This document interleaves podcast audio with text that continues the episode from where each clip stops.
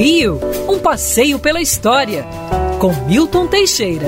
Amigo ouvinte, apesar de estarmos em épocas carnavalescas, precisamos lembrar aqui uma data importante. Em 1945, no dia 21 de fevereiro, a Força Expedicionária Brasileira venceu a Batalha de Monte Castelo.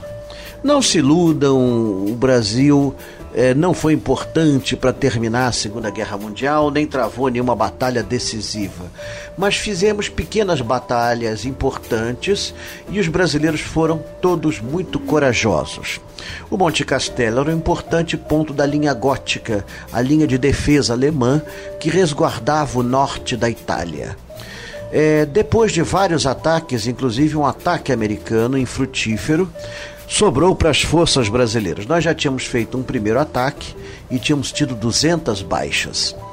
No segundo ataque, fomos mais bem sucedidos e realmente conquistamos o Monte Castelo, que foi motivo de festa nacional e na época da ditadura, na, na ditadura militar era tratado como uma data pátria é, assim importantíssima.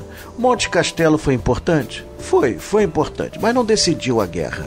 Na verdade, o conjunto de todas as pequenas nações que lutaram, e o Brasil foi a única nação latino-americana que assim o fez, contribuíram para o esforço de guerra. Recebemos elogios do general Mark Clark, os brasileiros realmente eram valorosos, mas o contingente de brasileiros que estava lá não seria suficiente para derrotar os exércitos alemães. Em compensação, com o pouco que fizemos, fizemos muito bem, com grande coragem e capacidade. Hoje, quem quiser admirar lembranças dessa época triste, temos o Monumento Nacional aos Mortos da Segunda Guerra Mundial no Parque do Flamengo, onde repousam quase 500 brasileiros que deram sua vida pelas três Forças Armadas e uma exposição de armas e adereços capturados aos alemães ou cedidos por antigos combatentes. Quer ouvir essa coluna novamente? É só procurar nas plataformas de streaming de áudio. Conheça mais dos podcasts da Band News FM Rio.